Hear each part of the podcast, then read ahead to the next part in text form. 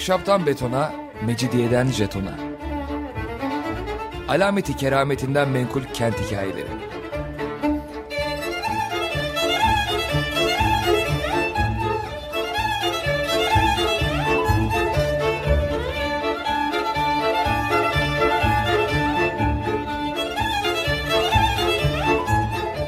Salı sabahları 10.30'da Açık Radyo'da. Hazırlayan ve sunan Pınar Erkan.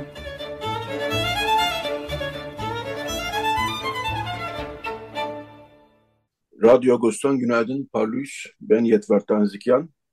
Bugün 27 Mayıs, Cumartesi. Yeni bir Radyo Agos'ta karşınızdayız. Herkese iyi bir hafta sonu diliyoruz. Ee, e, hangi şarkıyla başladık? Hemen onu anons edeyim. Ee, Ermenistan Radyosu'ndan bir kayıt 1976 yılında. Zara Donikyan, Tu Kaluse Saysor, sen bugün geleceksin e, diyor Zara Donikyan. Zaman zaman böyle 1970'lerin caz kayıtlarını çalmayı seviyoruz. Yine böyle bir caz kaydı bulduk. Daha önce de sık sık söylemiştik 70'lerde Ermenistan'da caz e, yaygındı. Artık eskisi kadar yaygın değil. Her bir şarkıyla başladık. E, ne var bu hafta? E, birazdan Atatürk'anlı haftalık olan sohbetimizi yapacağız. Hem Türkiye'nin hem de Ermeni toplumunun gündemini konuşacağız. Seçim tabii ağırlıklı. İkinci bölümde e, siyaset bilimcisi ve anayasa hukukçusu Murat Sevinç yazılarından tanıyoruz. Konuğumuz olacak. Murat Sevinç'te de ha, nasıl bir atmosfer içerisinde ikinci tur, yarın ikinci turu var biliyorsunuz. E, nasıl bir atmosferde geldik ikinci tura? E, siyasetteki atmosfer nasıl? E, bunları konuşacağız.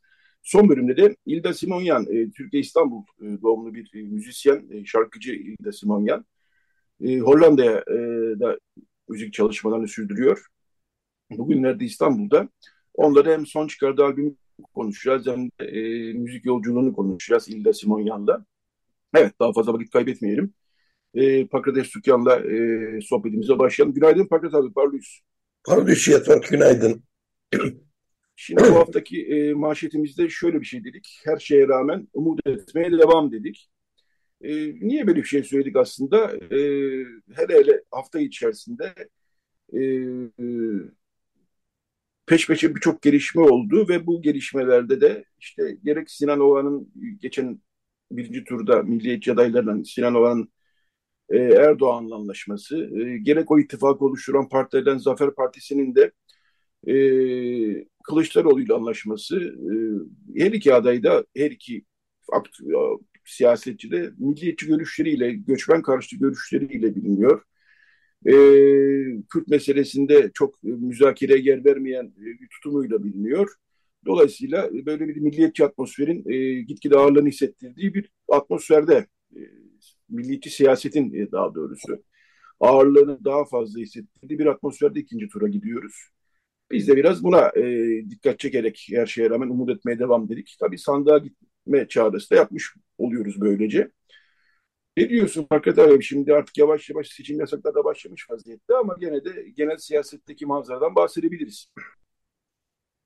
Tabii ki bahsedebiliriz. E, fakat şey, e,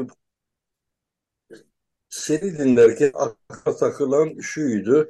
E, dedin ki e, Ata İttifakı'nın adayı Sinan Oğan tercihi Cumhur İttifakı'ndan yana yaptı. Bu ittifakın itici gücü olan Zafer Partisi e, Genel Başkanı da Millet İttifakı'ndan yana tavır takındı. Bakıyorum bütün konuştuklarımız MHP kökenli. Hepsi o ekolden gelen insanlar, hepsi aşırı milliyetçi, hatta ırkçı. Özellikle e, Ümit Özdağ'ın bu mülteci meselesinde takındığı tavrın ve kullandığı üslubun ne kadar ırkçı bir üslup olduğunu, ne kadar e, muhatabını aşağılayan bir üslup olduğunu görüyoruz. E, Suriyeli mültecilerden nefretle bahsediyor. Bunu e, konuşmasında hissediyoruz ve topluma da bu duygular yayılıyor ne yazık ki. O ayrımcılık, ırkçılık e, duyguları e, topluma da yayılıyor. Orada da karşılık buluyor. E, çok kaygı verici bir sürecin içerisinde bugün bu haftanın manşetini attık. E, umudu canlı tutmak zorundayız. e, hem e, seçim öncesinde bu e, bir anlam ifade ediyorsa seçim sonucu her ne olursa olsun gene güncelliğini koruyan bir başlık, bir cümle o. Umudu korumak, umudu canlı tutmak e, meselesi. Çünkü e, eğer onu kaybedersek, ümidi kaybedersek her şey çok daha zorlaşacak, her şey çok daha e, katlanılmaz hale gelecek. Zor zamandan geçiyor. Memleketimiz zor zamandan geçiyor. Türkiye zor bir zaman döneminden geçiyor. Ee, biz memleketimiz diyoruz çünkü her şeye e, bu pencereden bakıyoruz. Ee, biz Türkçe medyayı takip ediyoruz. Türkiye'yi algılıyoruz. Türkiye'de yaşıyoruz ama küresel anlamda da aynı e, darboğaz, aynı sıkıntı hakim. E, ben her zaman olduğu gibi gene bütün bunları son tahlilde serbest piyasa ekonomisi ifadesiyle tanımlanan neoliberal kapitalizmin aslında dünyaya dayattığı bir sonuç olarak görüyorum. Bir tıkanmışlık olarak görüyorum. E, her şeyde tuhaf bir şekilde o pencereden bakıyorum. Bu belki biraz e, eleştirilebilir bir tutumdur. Bana ön yargılı denilebilir bütün bunlar için ama e, bütün kötülüklerin anasının sömürü düzeni, kapitalizm ve onun özellikle de son 30 yılda kat ettiği mesafe olduğunu düşünüyorum. Evet, e, bir iki nokta ben e, aktarayım. E, ilginç bir biçimde e, Türkiye'de ekonomik bir kriz olmasına rağmen e, dolar 20 lirayı aştı ve yani önümüzdeki dönemde ne olacağı da hiç kimse öngöre, öngöremiyor. E, ilginç bir biçimde ekonomik krizin içinde yaşıyor olmamıza rağmen ekonomik kriz e, seçim döneminde neredeyse hiç konuşulmadı gibi bir şey. E, sürekli bu sığınmacılar, e, işte e, HDP'nin ilişkileri, e, terör, e, biraz iktidar bu zemini yarattı. Muhalefet de bu zeminde e, hareket etmeyi uygun gördük. Savunmaya geçti bir anlamda. E, böyle bir dönemde giriyoruz seçime. Bu da aslında dikkat edilmesi gereken notlardan e, bir tanesi diye düşünüyorum. E, bu kadar e, sert bir ekonomik kriz yaşarken bu konunun e, gerek hükümetin gerekse muhalefetin gündeminde yer tutmaması yani iktidarın gündeminde yer tutmaması normal çünkü onlar için konuşulmasını istemezler ama en azından e, nasıl bir çözüm e, olacağı yönünde bir e, açıklamalar be beklenebilirdi. Onlar da olmadı. Muhalefette e, iktidarın e, yarattığı zeminde, e, iktidarın sahasında top oynamayı benimsediği gibi gözüküyor. E, dolayısıyla böyle bir ekonomik krizin hiç neredeyse hiç konuşulmadığı, e, tamamen başka konuların konuşulduğu tuhaf bir e, kampanya süreci e, hem birinci tur öncesinde hem de birinci turla ikinci tur arasında bunları konuştuk. E, bir Latin Amerika'daydı yan, ya da İspanya'daydı e, yanlış hatırlamıyorsam. Sığınmacılarla ilgili e, bir e, duvar yazısı vardı. Sizi soyanlar göçmenler değil, buralı zenginler diye bir duvar yazısını hatırlıyorum. Bu sığınmacı konusu ne zaman gündeme geçse benim de aklıma bu duvar yazısı geliyor. E, bunun da e, not ettiğim ve e, çok da derinlemesine konuşamayacağız belli ki. E, biraz artık yavaş yavaş seçim yasakları dönemine girdiğimiz için. Ben başka bir gelişmeyi dün olan e, aktarayım istersen Pakrat abi. O Buyur. da şu, Ankara JITEM davasında e, tüm sanıklar beraat etti. Yani e, kimdir onlar? E, işte Mehmet Ağar, İbrahim Şahin, Korkut Teker'in de aralarında bulduğu 19 sanık hakkında beraat kararı verildi. Ankara Citem davası neydi? İşte Savaş Buldan, Behçet Cantürk, Hacı Taray gibi 90'larda kaybedilmiş ve hayatını daha sonra cesetleri bulunmuş e, insanların e, öldürülmesiyle ilgili bir davaydı bu.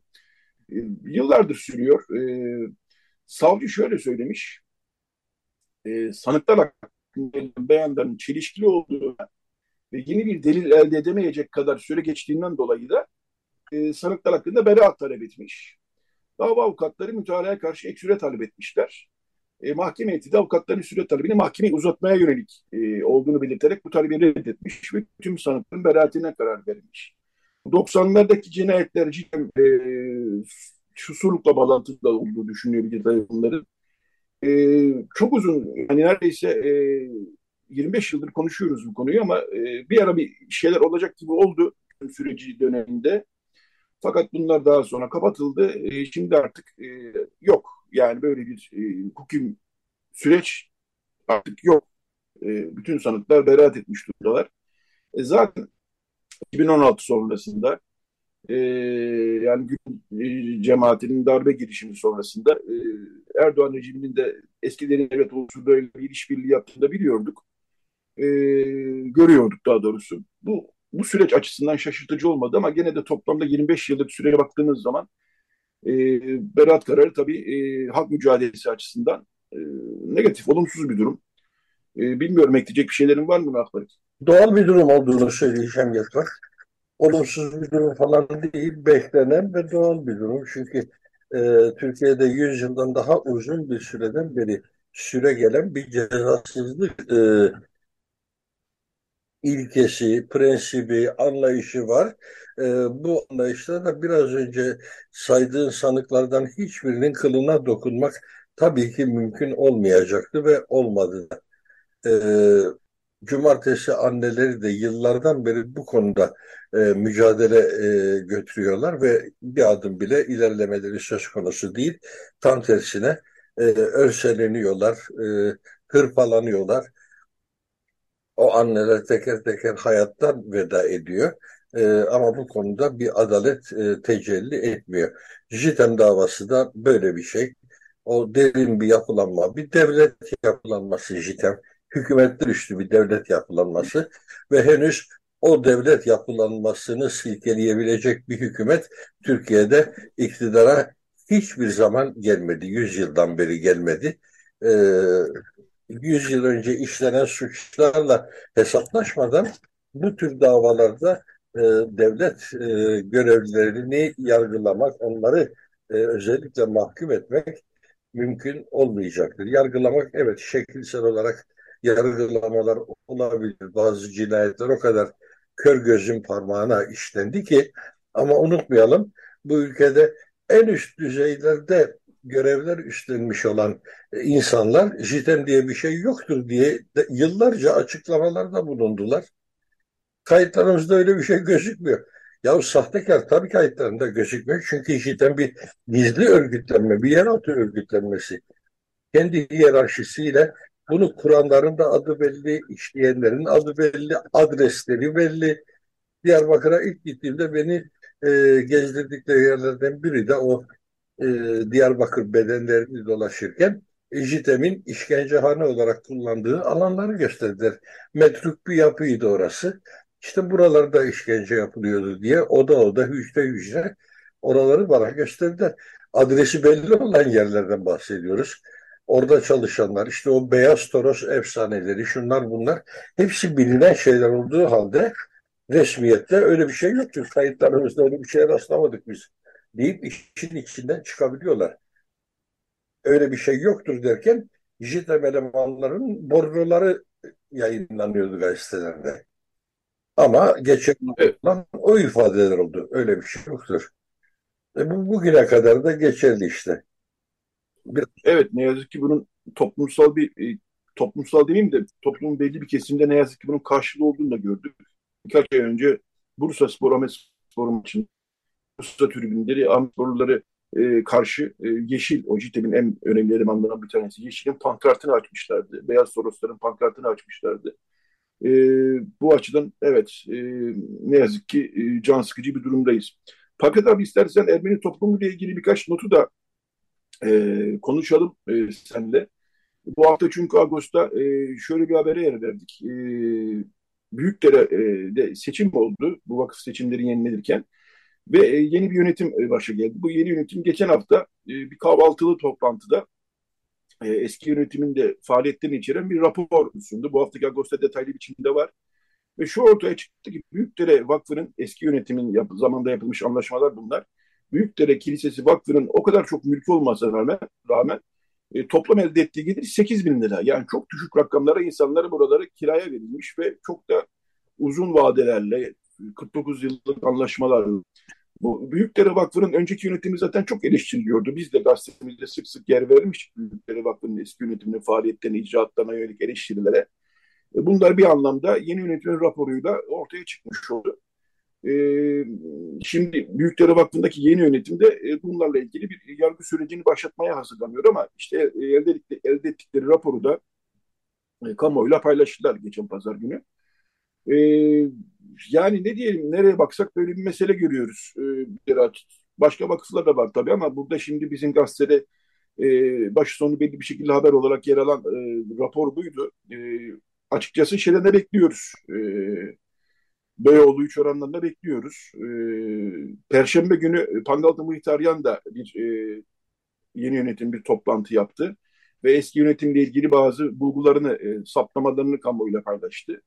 E, orada da beklentilerin ötesinde e, yani beklentilerin ötesinde derken e, elde edilecek gelirin daha düşük bir gelir olduğu, den daha düşük bir gelir e, üzerine anlaşmalar yapıldığı e, söylendi. E, orada e, farklı olan şey şudur ki eski yönetimden Erman Kamar da kendini yönetimini savunmak adına orada toplantıda bulunmuş. Bu bence medenice bir davranış. Ve orada savunmuş yani pandemi döneminde bütün planların bozulduğunu ve düşündüklerinden daha az rakamlara anlaşma yaptıklarını söylemiş ama Büyükdere'den başlayacak olursak sıkıntı var. Biliyorduk bunlar da ortaya çıktı. Ne dersin bilmiyorum. E, aynı silsile içerisinde e, Yedikule Ermeni Hastanesi Vakfı Başkanı Bedros Şirinoğlu'nun da Hampartun günü verdiği hesapları değerlendirecek olursak o da halen e, hastanenin karşısındaki alan için yürütülen davanın kaybedildiğinden bahsetti. E, çok büyük maliyetlere mal olan bir kayıp bu.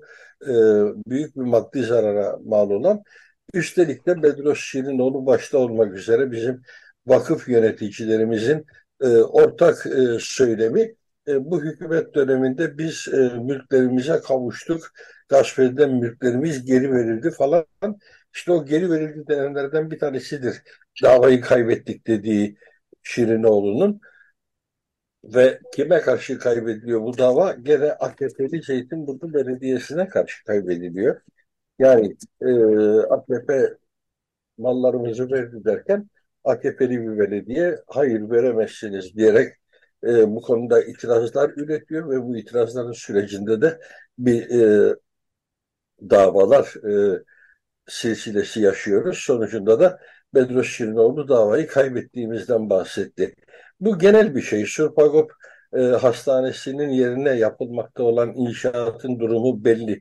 Kadük kaldı.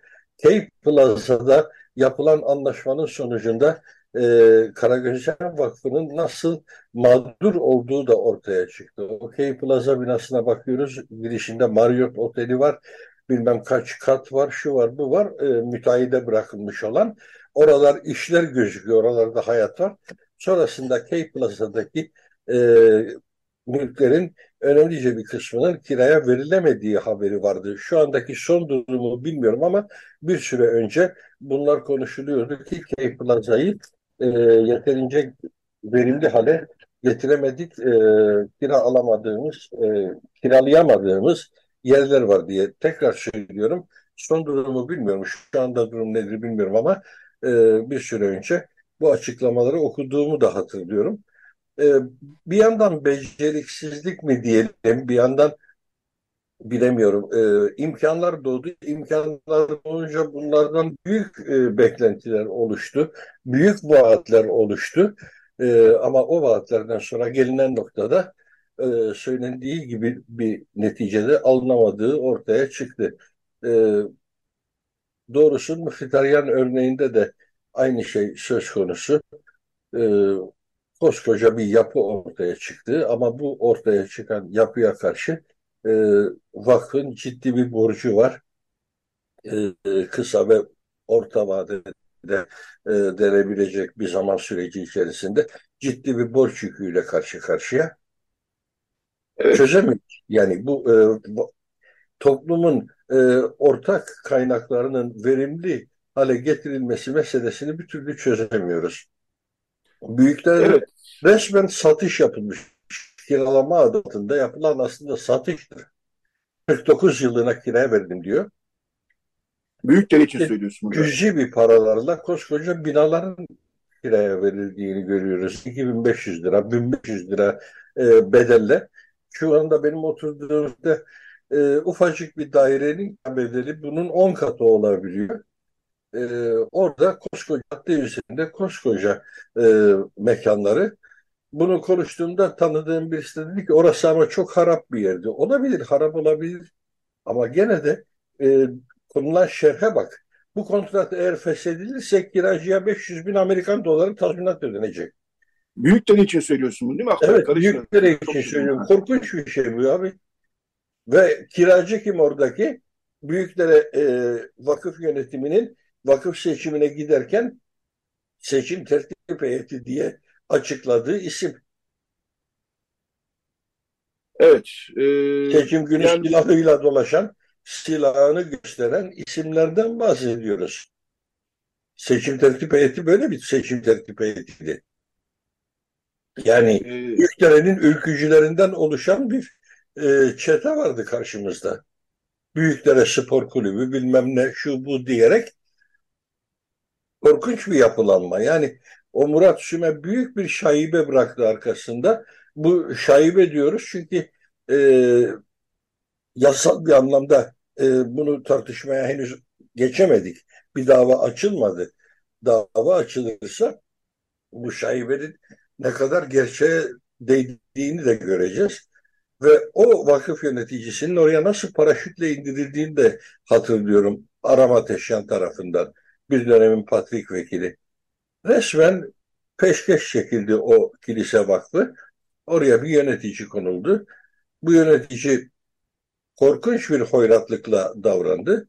O esnada bir de mezarlıklar artık sahiplerine geri verilecek dendiği zaman e, büyük bir arazinin önemlice bir kısmına da hakkı olmadığı halde tapuda yapılan yanlışlık sonucunda sahip oldu. E, Bulgar Vakfı'na ait bir e, mezarlık alanı da Ermeni Kilisesi adına teşkil edilmiş oldu. Sonra buna itiraz edildi.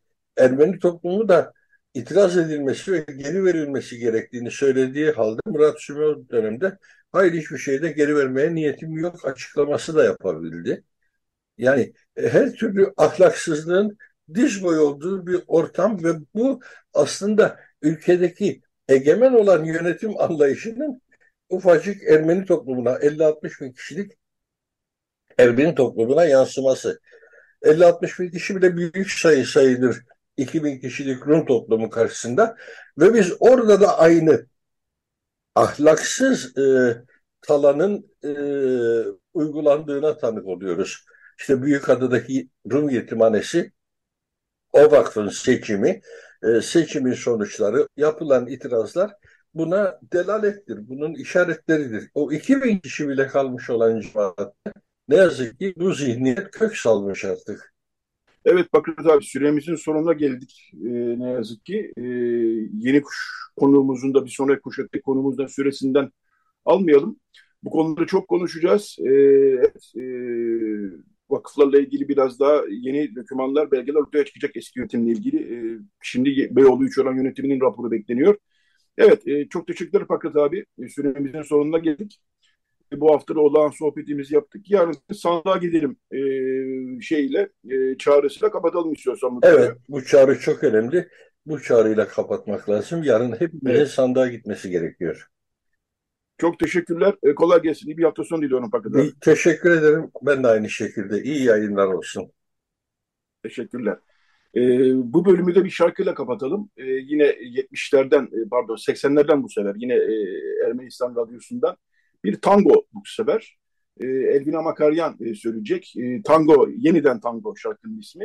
E, bir tango dinleyelim daha sonra. Reklam arası daha sonra Murat Sevinç, e, siyaset bilimci anayasa hukukçusu Murat Sevinç konumuz olacak. Evet. E, Elvira Markaryan'ı dinliyoruz. Radyo Agos devam edecek. Radyo Agos. Evet, Radyo Agos devam ediyor. Bu bölümde e, siyaset bilimci ve anayasa hukukçusu e, yazılarıyla dan tanıyoruz aynı zamanda. E, Murat Sevinç, Murat Hoca konumuz olacak. Günaydın hocam, hoş geldiniz yayınımıza. Günaydın, günaydın Yetvert Bey. Hoş bulduk, teşekkür ederim. E, bu bölümde e, seçim atmosferini konuşacağız biraz. E, gerçi e, bazı radyolar, televizyonlar açısından kısmen seçim yasağı başladığı için şu partiye oy verin, bu partiye oy verin diyemeyeceğiz belki ama yine de e, seçim atmosferini, siyaset zeminini konuşabiliriz. E, Murat Sevinç de e, geçtiğimiz yıllarda mesleğini değil ama işini kaybeden hocalardan bir tanesi ne yazık ki. Geçen hafta da yine bu hocalardan İsmet Akçay'la konuşmuştuk. O da bir siyaset bilimci. Ee, şimdi Murat Bey'le şunu konuştuk. Hocam e, şöyle başlamak istiyorum. E, şimdi Türkiye aslında ilk kez iki turlu bir seçime gidiyor. Cumhurbaşkanlığı seçimine gidiyor. Şimdi e, birkaç şey var aslında. Bir e, başkanlık sistemi desek tam öyle değil. E, çünkü denge denetleme e, kurumları işlemiyor. Bir taraftan öyle bir durum var. Böyle bir sistem içerisinde bir de Cumhurbaşkanı halk oyla seçilince bu yüzde elli oyu alması gerekiyor ilk turda. Alamadı hiçbir aday. Şimdi ikinci tura gidiyoruz. Evet. Ee, ister istemez insan e, şunu da düşünüyor ya dünyada bu nasıl oluyor bu iş? Yani bizim gibi mi yoksa bizde mi bir şeylik var, tuhaflık var diye e, düşünüyoruz açıkçası. e, belki bir iki belli başlı e, iki turlu başkanlık sistemi mi diyelim buna ona diyelim. Cumhurbaşkanlığı hükümet sistemi diyoruz buna. O da bir enteresan zaten.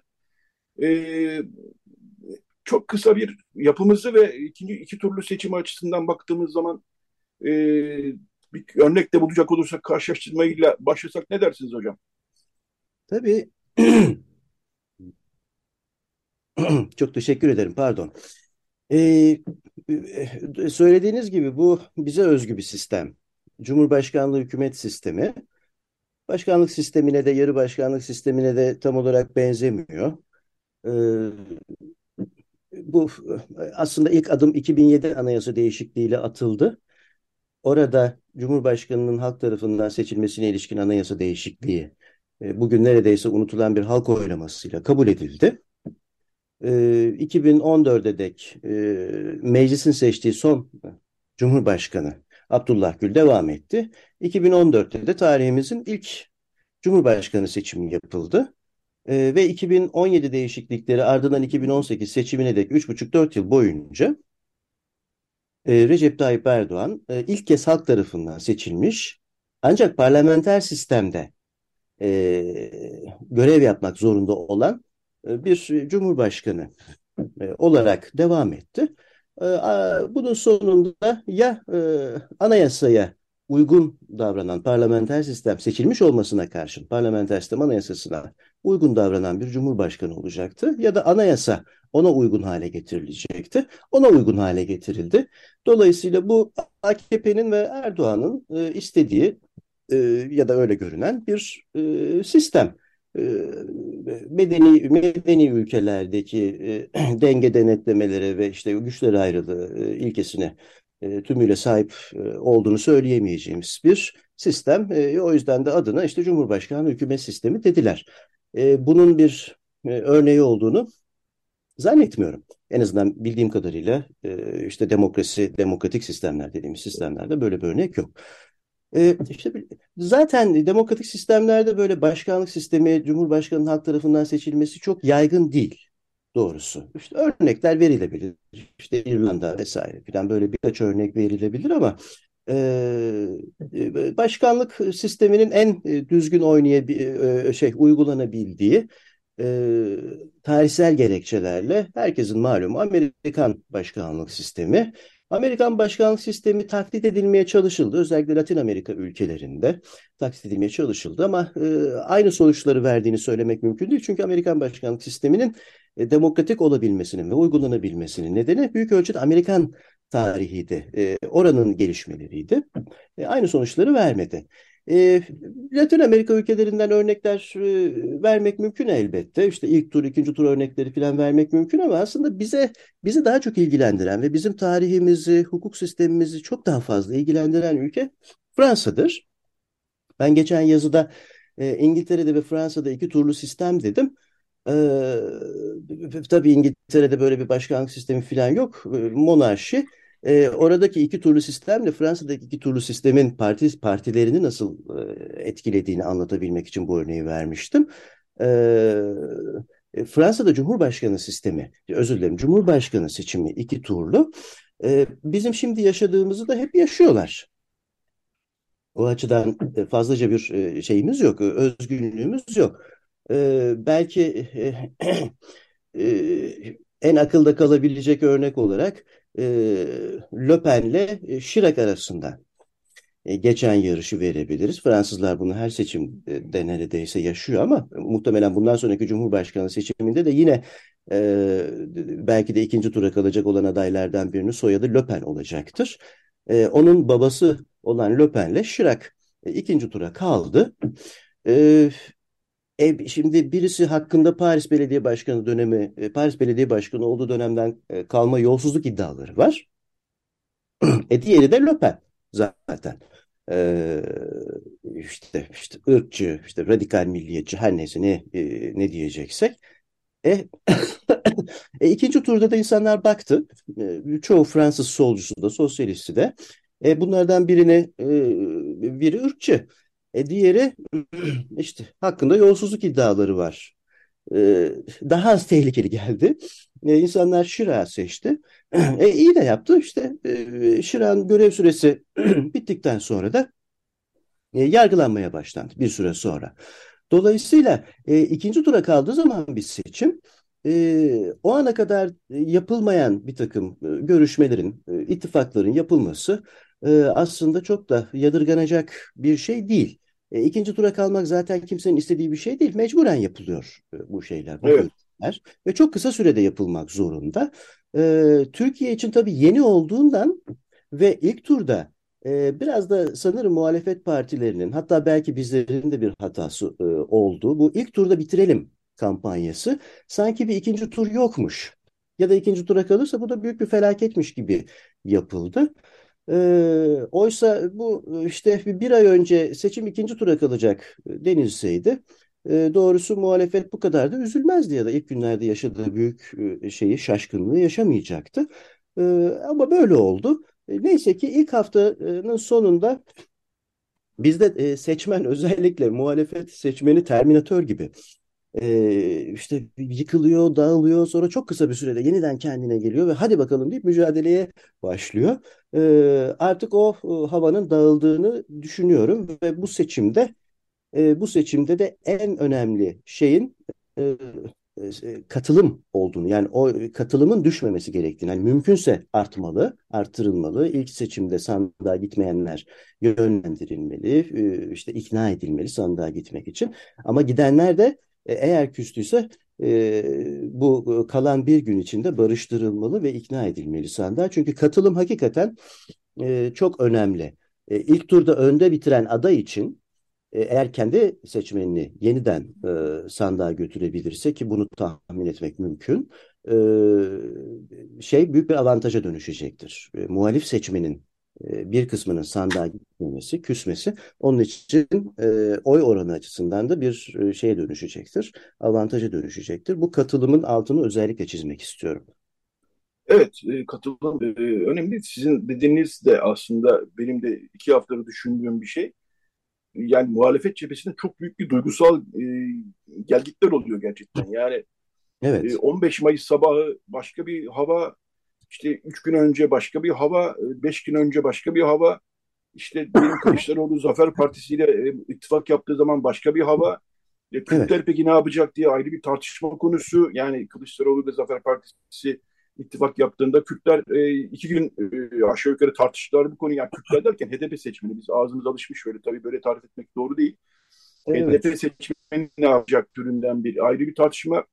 HDP'de hakikaten iki gün boyunca tartıştı bunu ve e, biz aktör olmaya devam edeceğiz. Bence doğru bir karar aldılar. E, bence e, Fakat bir, taraf, e, bir taraftan da şu var hocam. E, yani e, siyaset zeminine e,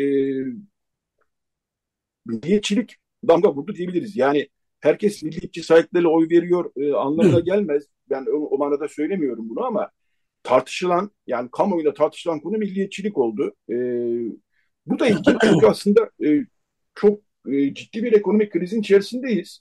Kampanya açısından söylüyorum bunu biraz da.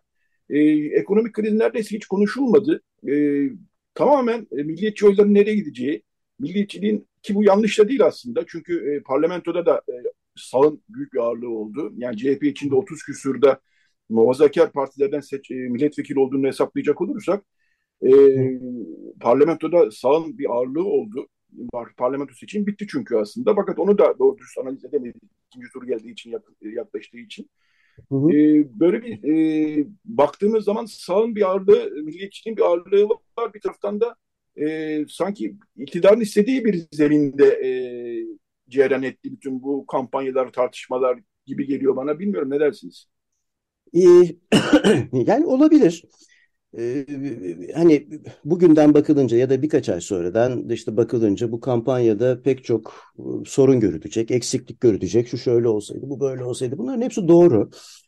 Ee, bana kalırsa bu iki haftalık kampanya değil de daha öncesine bakarsak e, e, muhalefetin e, muhalefetin e, e, anlamak istemediği aslında temel şey bu güçlendirilmiş parlamenter sistem ki benim de desteklediğim parlamenter sistemin fazla öne çıkarılması oldu. Aslında dünyanın hiçbir yerinde yurttaş hükümet sistemiyle bu kadar ilgilenmez.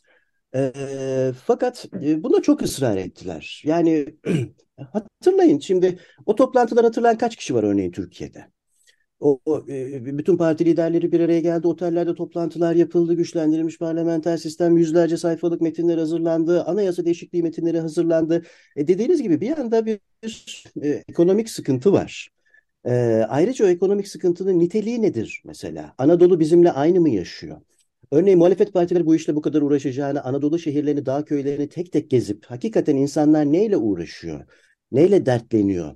E, asıl sorun nedir? E, o bir türlü yeteri kadar oy alınmayan yerlerde ki yüzde yedi oy kaybettiğini ve AKP'nin Anadolu'nun pek çok yerinde e, aslında oy kaybettiğini, diğer partilerin e, hiç bugüne dek hiç çıkarmadığı yerlerden milletvekili çıkardığını da görelim. Bu kriz pek çok yer elbette e, etkiledi ama doğuda e, doğuda neden e, bunlar yaşandı, yaşanıyor? Nedir oradaki yapı, insanların derdi nedir? Örneğin bir köylüyü soğanın ve patatesin fiyatının bu kadar artması ilgilendiriyor mu gerçekten? bir şeyde kasabada yaşayan insanı etkileniyor, et, ilgilendiriyor mu? Ya da EYT oradaki insanı nasıl etkiledi? Evet EYT'nin propagandasını şey yaptı e, muhalefet yaptı ama hayata geçti doğal olarak kaynakları elinde bulunduran iktidardı. Yani bunlar ilgilenmek yerine e, telaffuzunda bile zorlanılan parlamenter sistemi bu kadar öne çıkarmak e, ne, ne yazık ki yani şöyle söyleyeyim ben e, muhalefete destek olmak için e, parlamenter sistemle ilgili bütün önerileri ve hazırladıkları bütün metinleri e, üzerine prensip olarak yazı yazdım. Evet. Diyelim ki İyi Parti'nin parlamenter sistem önerisiyle ilgili e, oturdum onlarca sayfayı okudum yazı yazdım. İyi Partililerin İyi Partililerin bile okumadığını düşünüyorum evet. bu yazıları. Çünkü insanlar bunlarla ilgilenmez. Yani e, evet pek çok e, şey eleştiri yapılabilir. Bu milliyetçilik ve sağ meclis konusunda e, dediğinize katılıyorum. Evet böyle bir manzara var ama yine de şu aşamada e, il il, köy köy, kasaba kasaba ee, ve bu nasıl tür bir ne nasıl bir milliyetçilik bu yükselen? Bunun üzerine düşünmeden, çalışmadan e, fazla moral boz bo, moralimizi bozmamamız gerektiğini de doğrusu düşünüyorum. Örneğin işte e, mesela MHP çok oy aldı. E çünkü anketler vesaire hep yüzde dört beş altı gösteriyordu da o yüzden insanların canı sıkıldı. Oysa bir önceki seçime bakarsanız aslında oyu düştü. Ee, evet. İYİ Parti daha çok oy almadı. Ee, bu Erbakan'ın oğlu ve Hüdapar çok öne çıkarıldı. Ee, biraz bununla ilgili moral bozukluğu yaşadı e, zannedersem insanlar. Yoksa aslında bana kalırsa meclis bir önceki meclisten çok daha sağda bir meclis değil. Ee, ya da e, ne bileyim hatırlayın işte o refah yol hükümetlerini vesaire yani bu ülke e, neler neler gördü. Ee, epey sağcı ve milliyetçi ve başkaca meclislerimiz de oldu zaten. onlardan çok daha sağ ve şey bir meclis değil ama işte başta konulan hedefler yeteri kadar tutturulamadığında böyle bir psikolojik e, şey oluyor. Mesela işte HDP ya da Yeşil Sol e, o ittifak örneğin hani hep deniyordu işte biz 100 milletvekili çıkaracağız toplamda diye. E bu olmadı. Sanırım bu bir moral bozukluğu oldu. Ee, belki evet daha fazla çıkarsaydı e, meclisteki manzara da değişecekti. Ama e, e, çok daha milliyetçi mi, çok daha sağcı bir meclis mi derseniz e, bana kalırsa evet sadece bir milliyetçi meclis olduğuna kuşku yok ama çok değil. Yani önceki karşılaştırıldığında e, daha büyük bir risk görüyor değilim. E, e bir, bir bir şey de söylemek isterim doğrusu. Bu e, tabii ki. Yani e, e bu göç meselesi yani ikinci tura damga vuran sığınmacı, göçmen e, biliyorsunuz pek çok ter, terim var aslında bu konuda. E, herkes canının istediğini kullanıyor. E, ciddi, ciddi ayrımlar var aralarında. Ama Türkiye son yıllarda gelen yabancılar diyelim, göçenler diyelim. Şu ya da bu isimle. E, bu konu tabii çok öne çıkarıldı. E, bu konuyu e, e, ırkçı terminolojiyle e, konuşmak başka bir şey, e, bir, bir, bir başka bir sorunun parçası olarak konuşmak başka bir şey. Ben Türkiye'de siyasetçilerin ve konuyla ilgili ya da ilgilenmesi gereken yazan çizen insanların bu konuya gerekli özeni de bugüne kadar göstermediğini düşünüyorum. E, e, ırkçı, bir şeyle, söylemle sorunu tümüyle görmezden yani bu olup bitenleri tümüyle görmezden gelme arasında çok büyük bir dünya var. E, dolayısıyla çok kolay, e, siz benden daha iyi biliyorsunuz e, dünyada bu işler ne oluyor ne bitiyor işte programlarınızı takip ediyorum. Yani siz e, her yer hakikaten benden daha çok takip ediyorsunuz. Mesela her yerde iş, işsizliği, her yerde işsizliği kullanıyor değil mi bu insanlar? İşte bakın Evet. yabancılar geldi onlar yüzünden işsizsiniz filan. Oysa bu doğru değil. Ve hatta sermayenin çok da hoşuna gidiyor. E, köle ücretiyle çalıştırıyorlar çünkü insanları. E, buraya gelen insanları filan. Bunu da e, kimi AKP'liler de itiraf etti e, birkaç yıl önce filan. Bu işte orta büyüklük işletmelerin vesaire çok hoşuna gidiyor Türkiye'ye gelen yabancılar. Ama örneğin kendi çevremden bir şey yapayım, örnek vereyim. Siz işte Fatih'te oturan bir yakınım ve ırkçılıkla uzaktan yakından hiç ilgisi olmayan, hatta ne olduğunu bile bildiğini zannetmediğim bir yakınım. İşte yanımıza son yıllarda hep işte e, burkalı kadın, işte e, sakallı erkekler, yabancı Arapça konuşuyorlar. Yani işitli mi bunlar? E, bilmiyoruz, birbirimizi tanımıyoruz. Bu, bakın burada herkes tedirgin e, diyen yakınım ırkçılık yapmıyor. Bir sorunu e, doğru dürüst anlatılmamış, tanımlanmamış bir sorundan söz ediyor aslında. E, Anlıyorum. Bu, bunun üzerine, bunun üzerine bu ülkenin yazarı çizeri doğru dürüst gitmedi. Yerli yersiz ithamlarla karşılaştı insanlar e, ve bu en çok elbette ırkçıların ya da radikal milliyetçi diyelim hadi daha kibar davranalım e, işine yaradı e, doğrusu. E, evet. Yani bu ee, çok bu çok bu çok belli. Bir sorunu aklı başında insanlar yeteri kadar duyurmazsa, anlatmazsa, konuşmazsa e, ve siyasetçiler bunun üzerine gerektiği gibi gitmezse, eh e, başka yerlerde olduğu gibi bizde de işte e, şey ırkçılara gün doğuyor. İşte Avrupa'da da olduğu gibi, Avusturya'da, bilmem e, İngiltere'de filan olduğu gibi ya da Fransa'da olduğu gibi baksanıza hepsi çok benzer bir söylem e, söylem kullanıyor. Ee, ve oysa işte göç de artacak, sığınmacılık da artacak, iklim krizleri buna neden olacak, siyasi krizler buna neden olacak. Bu şu anda bütün dünyanın karşı karşıya olduğu bir gerçek.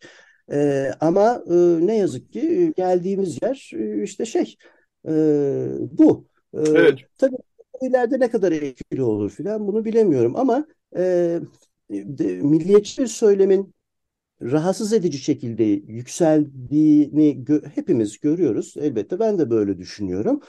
Ee, ancak e, o milliyetçiliğin nasıl bir milliyetçilik olduğu, işte bugün Anadolu'da yükselen daha e, tepkisel aslında milliyetçiliğin, işte Sinan Oğan'ın birdenbire aldığı yüzde beş oy filan.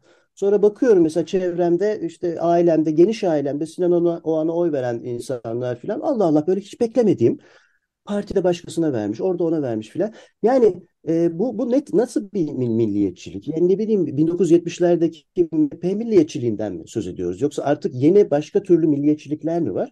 E, bunlar üzerine düşünmek, kafa yormak hep birlikte e, iyi olacak herhalde. Dolayısıyla ben çok e, telaşlı değilim. Anladım.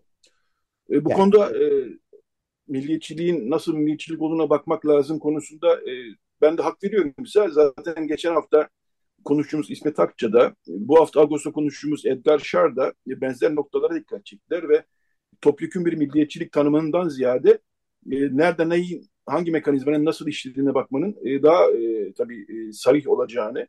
Tabii akademi e, biraz e, veriler üzerine konuşuyor. Siz haklısınız siz de. Yani evet. neye bakıyoruz, neyi konuşuyoruz bunu bilmek lazım. Gazeteciler olarak biz işte var olan üzerine, e, atmosfer üzerine konuşuyoruz. Bunlardan da bir şey e, çıkarmaya çalışıyoruz. Ee, Dediğinizde haklısınız hocam. Ee, geçen hafta e, İsmet Akçay'a şunu söylemişti. Ee, ya, ekonomik kriz dediğiniz şey İstanbul'dan başka yaşanıyor. Orta Anadolu'da köylerde e, başka yaşanıyor. İstanbul'daki harcama düzeyiyle e, kasabalardakilerin, köydekilerin harcama düzeyi aynı değil. O kadar fazla harcamadıkları için aslında Tabii. hükümetin bu e, işte krizi daha e, mücadele ediyormuş gibi attığı adımlar onlarda daha büyük bir etki yapabiliyor dedi ve hani biraz AKP'nin daha doğrusu Erdoğan'ın aldığı oyları da buna bağladılar. E, bağladılar. Tabii ben çok etkili. Sosyal yardımlar düşünsenize 15 milyon civarında insan sosyal yardım alıyor. Bir partinin neden 11 milyon civarında üyesi olur ki? Örneğin. Değil mi? Yani bu biraz böyle e, iş i- i- iş bulma kurumu e, izlenimi yaratmıyor mu herkeste? E, bu milyonlarca insan sosyal yardım alıyor ve e, dediğiniz doğru Anadolu e, şehirle aynı şeyi yaşamıyor, aynı sıkıntıları yaşamıyor. Hayata da aynı yerden bakmıyor zaten. E, o, oranın milliyetçiliği de işte muhafazakarlığı da İslamcılığı da e, tam olarak şehirde ya da işte şehrin kenar mahallelerininkine çok fazla benzemiyor. Bir, bir şey örnek vereyim. İşte geçenlerde e, Kayseri'de yaşayan, Kayseri Sivas arası gidip gelen e, kuzenimle e, bir sohbette işte diyor ki e, e diyor 7500 lira EYT maaşı buradaki pek çok insanı son derece mutlu etti. Gayet de güzel yaşıyorlar o parayla burada diyor. Hepsinin de keyfi yerinde filan. Şimdi biz buradan bakıp canım 7500-8000 liraya yaşar mı Allah aşkına insan? E, asgari ücret kadar bile değil diyoruz ama bunu e, kiraların 25 bin lira 30 bin liraya çıktığı İstanbul'dan bakarak söylüyoruz. E, ama orada yaşayan insanın, kasabadakinin, köylünün e, bakışı aynı değil ve e, yalnızca araştırmacılar değil elbette partilerin, siyasi partilerin, siyasi partiler siyasete seçimden seçime yapılacak e, bir şey olarak neredeyse algılamaya, düşünmeye e, e, şey e, eğilimli Türkiye'de. Oysa niye köy köy yalnızca milletvekilleri değil bu partilerin örgütleri var. Özellikle CHP gibi şey köklü partilerin falan her yerde bir örgütü var. Halkla temas etmek, bu insanların dertlerini anlamak.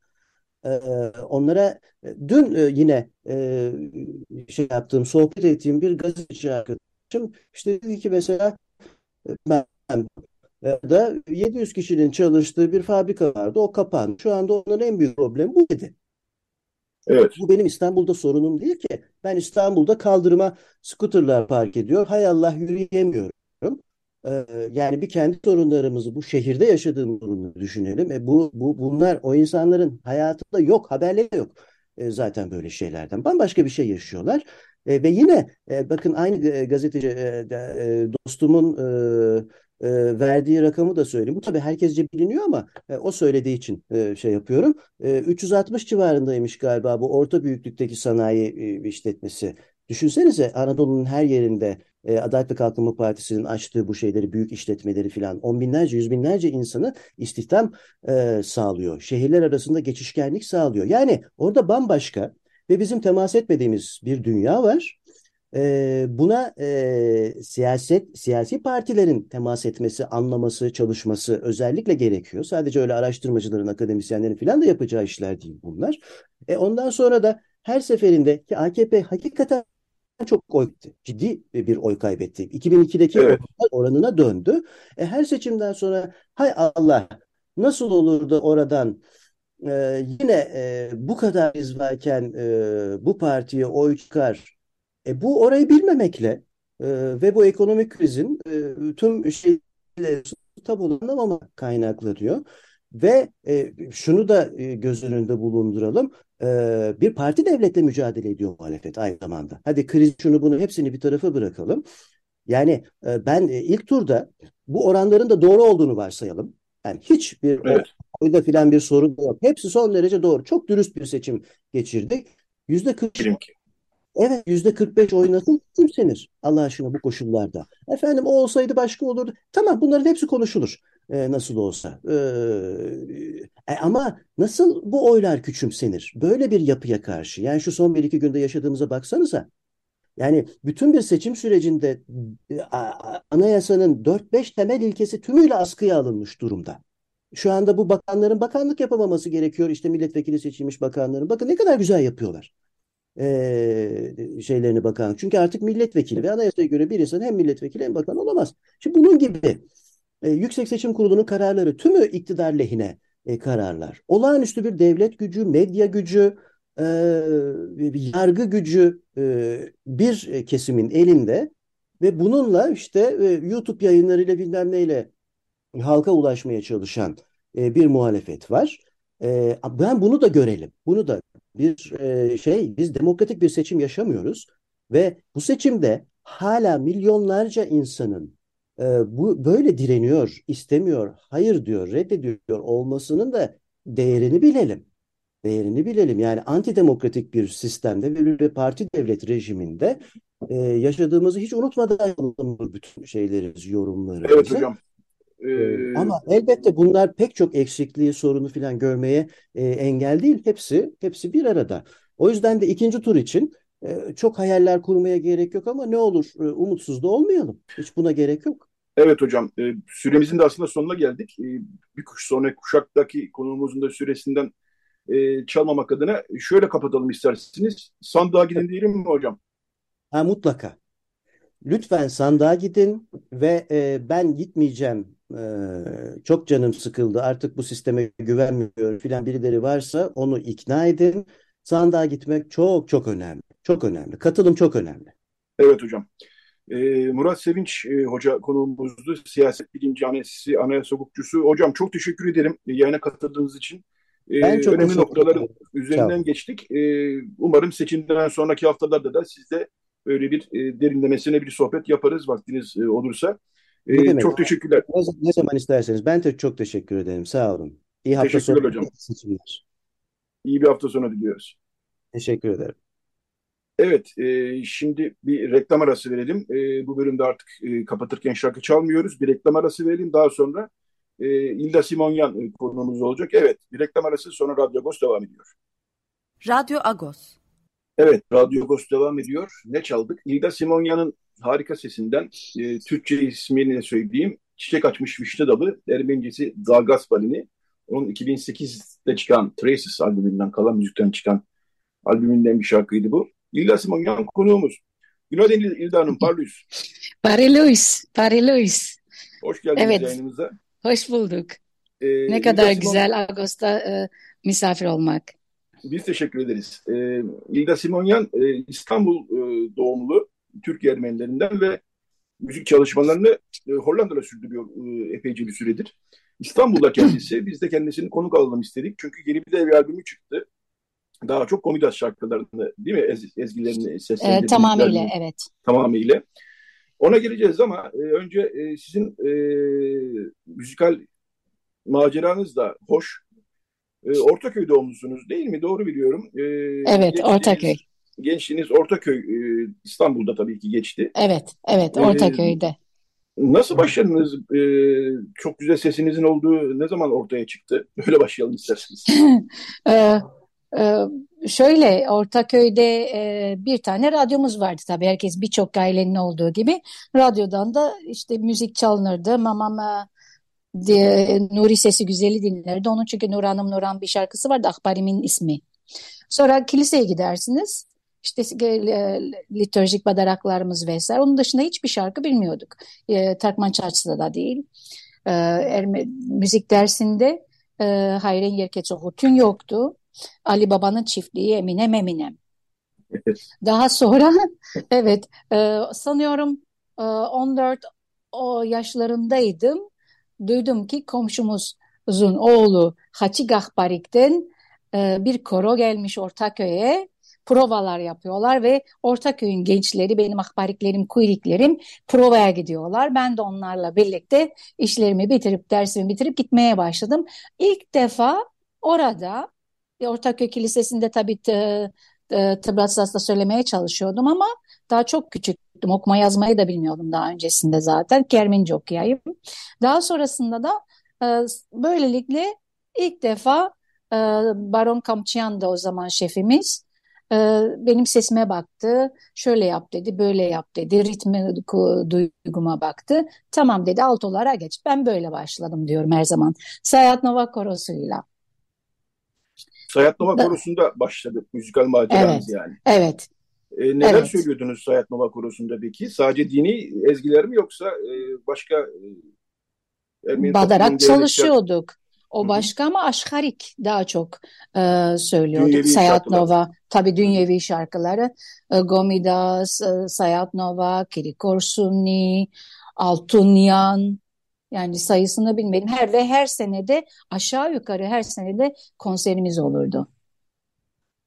Evet, e, 70'ler, 80'ler e, açıkçası e, Evet. şimdi gene var tabii e, müzik çalışmalarımız, Mutlaka. koro çalışmalarımız, dans çalışmalarımız ama benim de yaşım itibariyle yetiştiğim de o 70'lerin sonu 80'lerin başındaki dönem çok daha zengin bir dönemdi gibi geliyor bana. E, evet, Sayat Nova Korosu hala faal, birçok koro faal. E, Geçen hafta Lus Havacı Korosu'nun da konseri oldu, çocuk korosunun konseri. Tabii mutlulukla Mut- e, takip ediyoruz, dinliyor, e, seviyoruz ama e, 80'lerdeki canlılık sanki biraz daha fazlaydı gibime geliyor benim. Peki bu e, Sayat Nova Korosu'ndan sonra siz TRT, e, TRT bir şeyiniz var galiba değil mi? Yanlış mı biliyorum? Evet, e, yasandan sonra e, okula gitme isteğim, tahsil alma isteğim çok ağır basıyordu ve elimden geleni yaptım. Nihayetinde bir hafta gecikmeyle ben liseye gitme e, izni alabildim ailemden ve en yakın okula dedim ben hemen gideyim de eğitimim garanti olsun. Çünkü o zaman biliyorsunuz mariften izin almak gerekiyordu. Oturduğunuz Şırçan'ın hep dışında e, bir okula gitmek istiyorsanız falan mamam da bilmiyor bu işleri. Dedim ben Beşiktaş Kız Lisesi'ne gideyim. Beşiktaş Kız Lisesi'ne gidip geliyorum lise eğitimimde. Matematik öğretmenim dedi ki sen her hafta dedi ben karşılaşıyorum seninle 40 A'ya biniyorsun provaya gitmek için Sayat Nova'nın. Nereye gidiyorsun çocuğum? Dedim hocam provaya gidiyorum. Ne provası böyle? Sen dedi madem o kadar çok istiyorsun TRT'de benim bir tanıdığım var yol gösterir. TRT Gençlik Korosu sınavlarına girmek istemez misin? Çok isterim dedim. Onu da sınavlara girdim. O da e, oraya da girebildim. Orada şan dersleri almaya başladım Ece İdil'den. Ee, Gökçen Koray da şefi o zaman hala o, o mu bilemiyorum. Ve ben e, her hafta sonu cumartesi pazar hem eğitim e, bölümüne gidiyordum hem büyük koroya gidiyordum. Çünkü do re yukarıya gidemiyordum. Ve altına da inemiyordum. Nota bilgim çok kıttı o zaman. Ee, ve bunu geliştirmek için ve hafta içi de Seyahat Nova'nın provalarına gidiyordum. Bu arada ekonomi e, e, e, e, eğitimi almaya başladım. Üniversite eğitimimi. Hepsi bir arada gidiyordu böyle. Çok güzel bir dönem. E, ekonomi biterken dedim ya ben acaba konservatuara mı gitsem? Sınava girsem Allah, geçer miyim?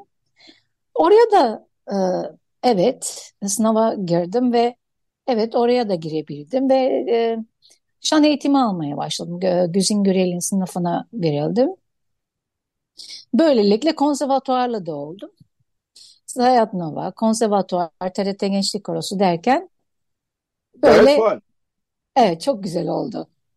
So, Peki, sonra dedim e, ya efendim. Peki aslında her şey yolunda giderken e, Hollanda macerası e, nasıl başladı onu da sorayım. Hollanda macerası şöyle başladı. Ailemden ahbarim e, Hollanda'ya Abiniz yani. gitmişti. Evet, abim Hollanda'ya gitmişti. Bir babamlar da hep biz de gideceğiz. Bir çocuk hasreti. Ee, öbür ahbarim de Fransa'ya gitmişti. Daha önce Almanya'ya gitti eğitim almak için sonra Fransa'da kaldı. Hep böyle gideceğiz, gideceğiz. 15 yıllık bir gideceğiz serüveni. Babam Çingiciydi Feriköy'de benim, Gediz Sokak'ta. Gideceğiz, gideceğizle bir türlü e, şey yapamıyorlardı. Ve ben de TRT'de e, e, konservatuvarda öğrenciyken Cenan Akın çocuğum dedi Ruhi Dostlar Korosu'yla Almanya'ya gideceğiz. E, şefliklerini ben yapacağım. Her se, e, grup ses grubunda do deyince do'yu verecek, mi deyince mi'yi verecek e, kişilere ihtiyacım var. Koroyu iyi tanımıyorum. Gelebilir misin? Hocam dedim vize alamadım ben hiçbir zaman. Onların hepsi ayarlanacak çocuğum dedi. Ve böylelikle ben çantamı e, hazırlamaya başladım. E, yani böylelikle ben Almanya'ya geldim so, e, konserlerden sonra e, Hollanda'ya geçtim.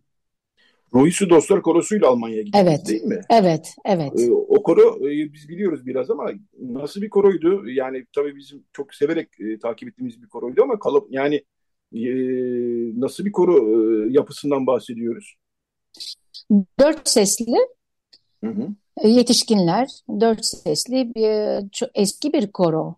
Yani ben yeni katılmıştım ama eski koro Ruhi Su- Su'ndan sonra birkaç tane e, e, şefleri olmuş. E, o sırada Cenan Bey şefliklerini almışlar.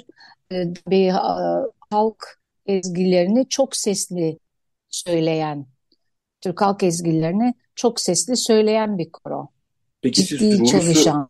Ruhi Su Dostlar Korosu'na katılmadan önce Ruhi Su'yu biliyor muydunuz? Koroya E, katılınca Ruhi? Su'yu, Ruhi Su'yu tabii ki biliyorum Biliyordunuz. yani. Ya tabii ki Ruhi Su'nun kim olduğunu biliyorum. Hatta şimdiki gözlüklerinde biraz e, acaba akrabay mıydık diyorum. Biraz böyle siyah camlı ama tabii ki Ruhi Su'nun kim olduğunu biliyorum.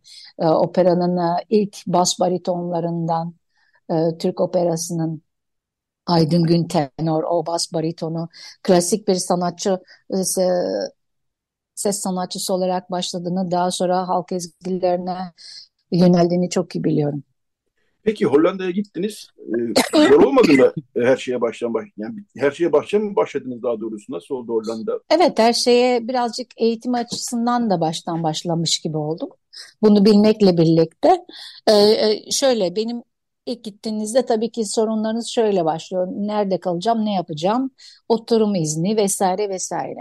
Ee, bunları e, hallolurken bir taraftan araştırıyorsunuz. Ya ben ekonomi de okudum. Ekonomiyle ilgili bir şey yapabilirsem hani şan dersleri müthiş pahalı bir şey. Ee, ve acaba e, bir konservatuara girebilir miyim? Bu orada da bulduğum korolara üye olmaya başladım, korist olmaya başladım, insan tanımaya başladım. Ee, İngilizce konuşuyordum, İngilizcem vardı. Hollandaca bilmiyordum.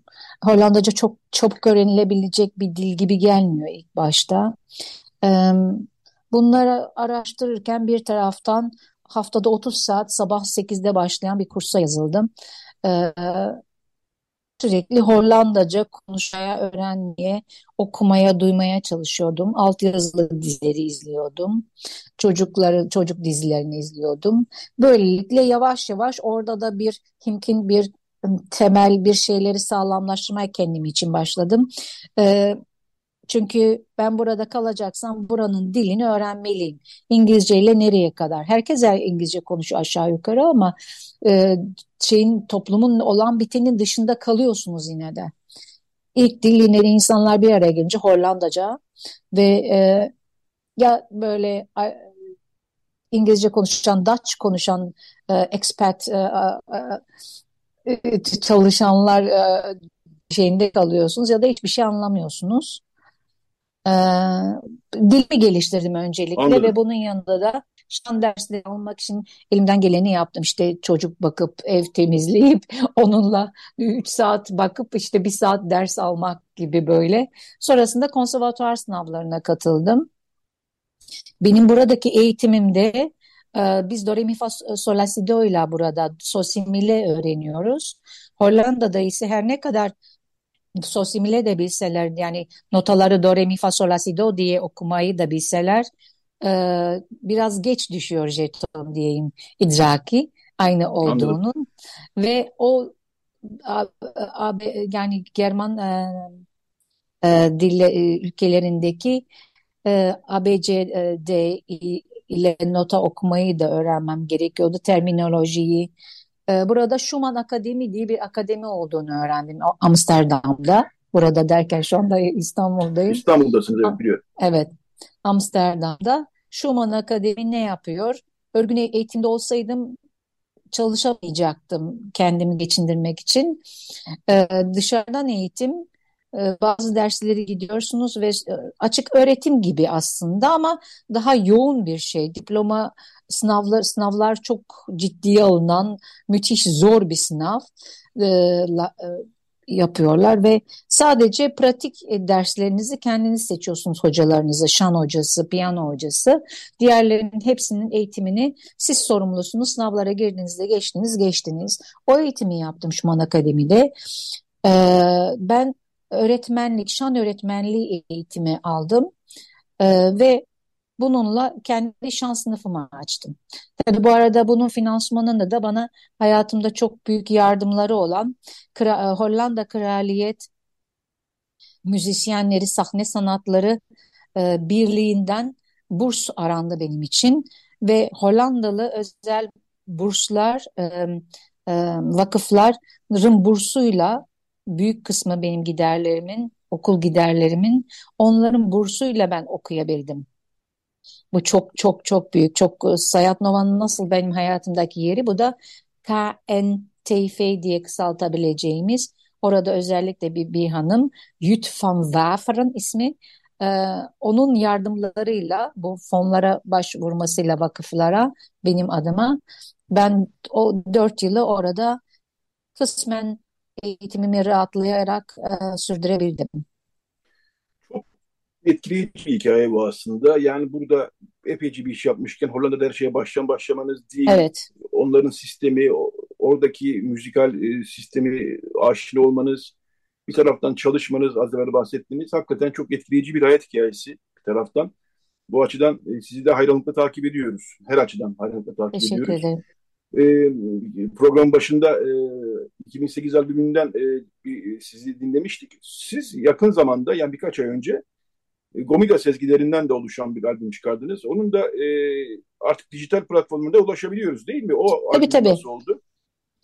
Ee, 2008'den sonra tabii uzunca bir ara e, ne yapmak istiyorum? Tabii o başka şeyler de var bu araya giren e, bu neden bu kadar süre geçti sonu- konusunda. Yapmak istediğim iki, bir diğer albüm ne olmalı diye düşündüm ben. Tabii günümüzde artık single falan da çıkıyor. Yani bu da arada bir şey üretmek vesaire.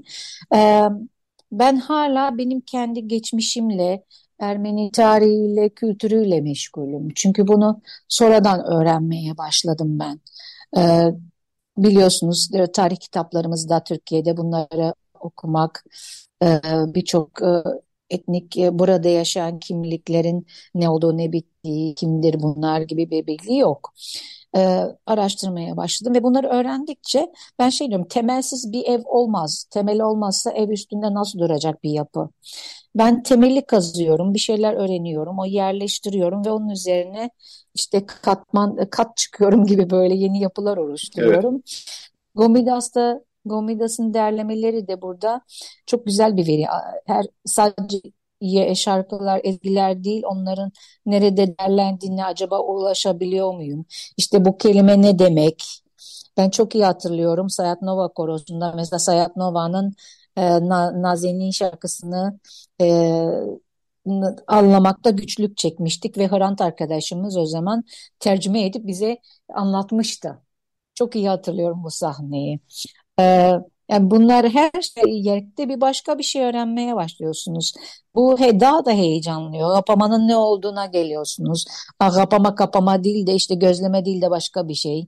O aman aman aman o ne zamanlar yapılır o ka- kapama. Böyle bir şeyler. Buradan da Gomidas dedim bir şey derli toplu bir şey olsun ve de Böyle şunu da yaşadım mesela bu ilk albümü ben Hayas, Hayastan'da kaydettim.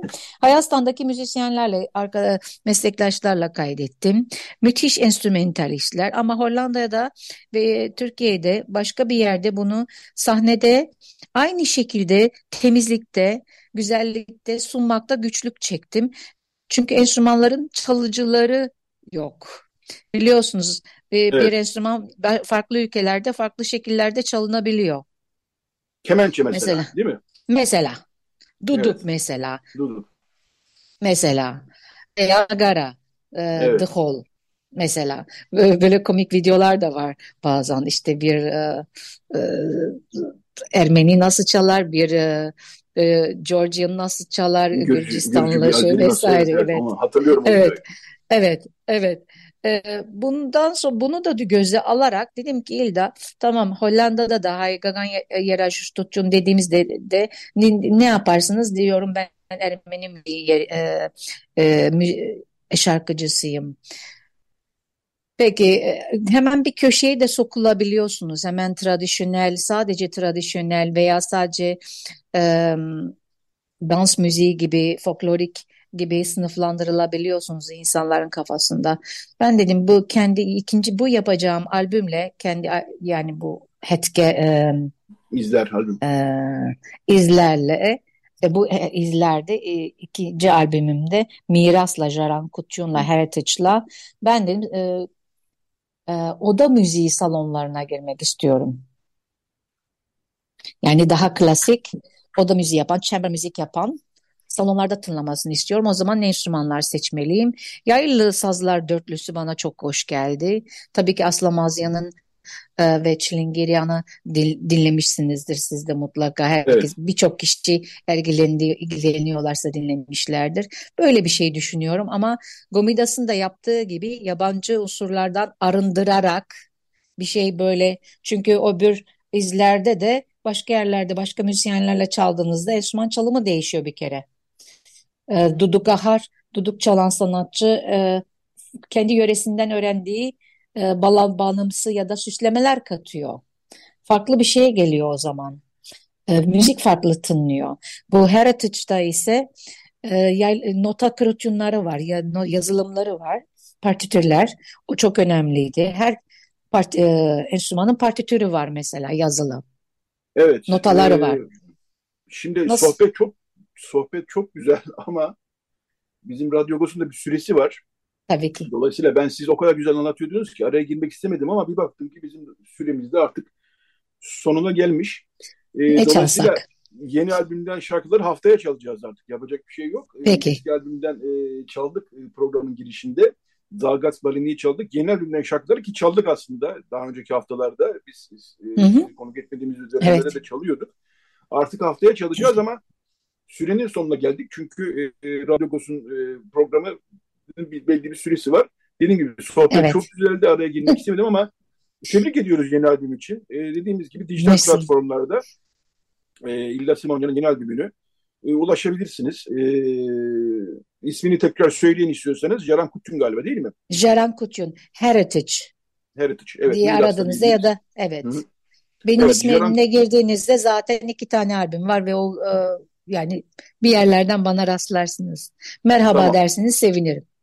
Peki. Çok teşekkürler. İlda Simonyan konuğumuzdu. Ee, Türkiye İstanbul doğumlu İstanbul Ermenilerinden müzikal çalışmalarını Hollanda'da uzun yıllardır sürdürüyor. İstanbul'a gelmişti. Kendisini konuk edelim dedik. Ee, güzel de bir sohbet oldu. İlda Simonyan çok teşekkürler bütün çalışmalarınız e, için, albümleriniz için. Bize güzel duygular yaşatıyorsunuz her zaman. Yayına da katıldığınız çok teşekkür ederim. Ee, size iyi çalışmalar diliyorum. Çok teşekkür ederim. Umarım konserlerde buluşmak üzere. Tabii ki, tabii ki. İyi bir hafta sonu dilerim size. Sağ olun. Size de teşekkür ederim. Evet, e, Radyo Gosu'nda bu hafta sonuna geldik. Genelde kapanışta bir müzik çalarız. E, ama dediğim gibi sohbet çok güzeldi. E, sohbete yer vermeyi tercih ettik bu bölümde. Şimdi artık e, kapatıyoruz. E, Recide Beren Baltaş e, yardımcı oldu. Kapatırken bir notu da ileteyim. Geçen pazar arkadaşımız, avukatımız, Din Kardeş'in avukatı, Agos'un avukatı ve bizim en daha da önemlisi can yoldaşımız, dostumuz Hakan Bakırcıoğlu'nun vefatının 40. günüydü geçen pazar. Hı. Oradaydık. Hakan'ı da tekrar e, Vassozokin'in sobor dedik. E, nur içinde yatsın diyoruz. Onu da buradan bir kez daha analım. Evet, Radyo Agos'tan bu hafta bu kadar. E, yarın seçim var. Sandığa gitmeyi unutmayalım diyoruz. Haftaya yeni bir Radyo Agos'ta buluşmak üzere diyoruz. Herkese iyi bir hafta sonu diliyoruz.